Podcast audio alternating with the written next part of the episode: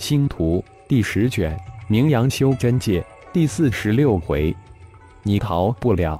作者：凌月，演播：山灵子。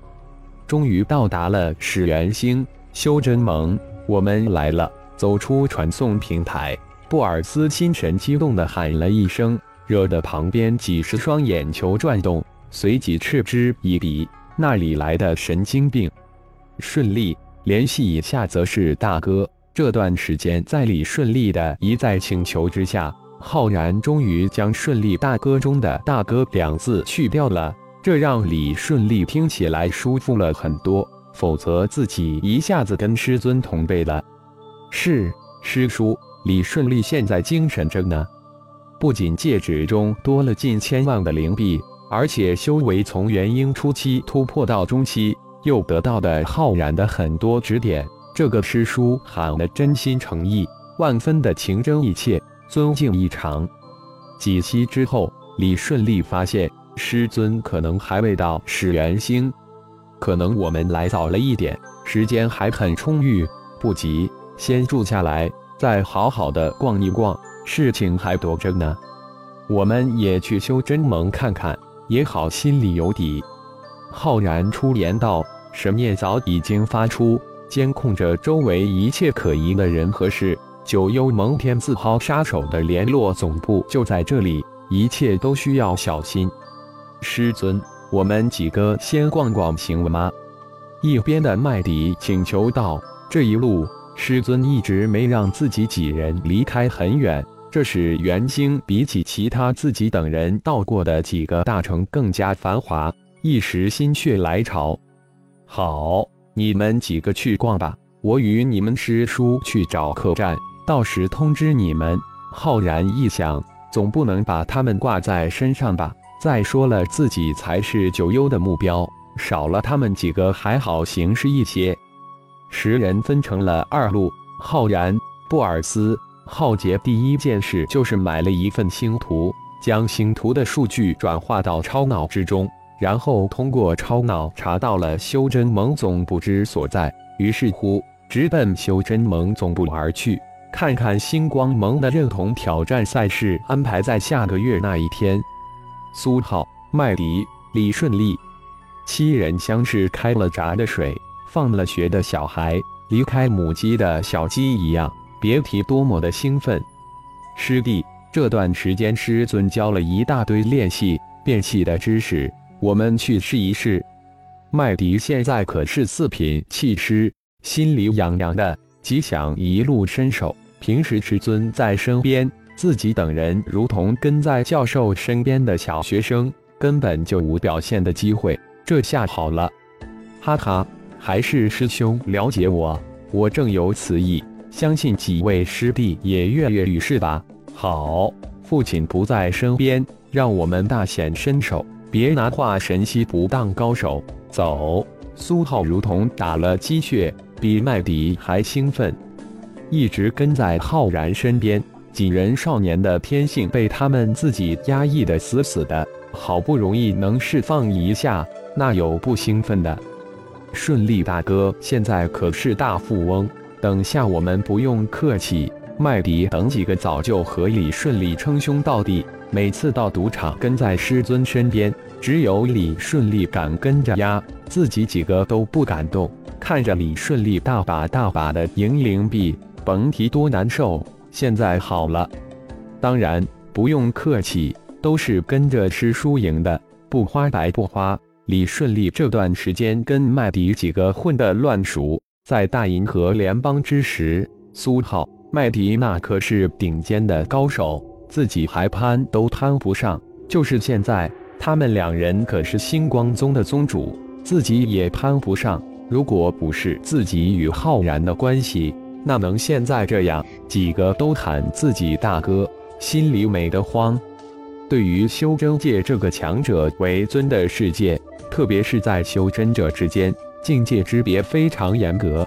而浩然将大银河的一些传统的情感带到了这里，让李顺利这个在青莲剑宗严格的街别生活了几年的他感到无比的亲切和感动。顺利大哥，是你说的哦，到时可别让师尊知道，否则我们吃不了，就得兜着走了。麦迪半真半假半开玩笑的说道。七个人闹哄哄的消失在巨大的不流之中，一个一个店铺的慢慢的逛起来。七个人有四个是气师，胸前的气师胸牌特别的显眼。店铺中的小二一个个嘴巴低了很多，外行在内行面前少说多听，绝不敢乱说一通。不过麦迪、苏浩能看得上眼的法宝可是很少的。道士里顺利为二位金丹期的星光盟弟子一人买了一件比较好玩的法宝。司徒静轩今天早上一起来就感觉心惊胆跳，似乎有什么不好的事情要发生一样。这处情况以前从来未出现过，他自己也隐隐感应事情不太妙，但又不知道是那一方面的。站在店铺柜台之后，这种感觉更加的明显。仿佛大祸要来临一般，是不是今天有什么恶客，或是店铺有人来捣乱，还是有小偷？司徒静轩正猜测之时，门口突然走进来二帮人，让他是又惊又喜。司徒静轩，你以为逃出气宗，改头换面做一个店小二，我们就找不到你了？乖乖的跟我回去，做我的小妾，此事还之罢了。否则将以气宗叛徒论处。嘿嘿，你逃不了！完颜俊当头大喝一声，阴森森的威胁道，最后还发生阴寒的尖笑声。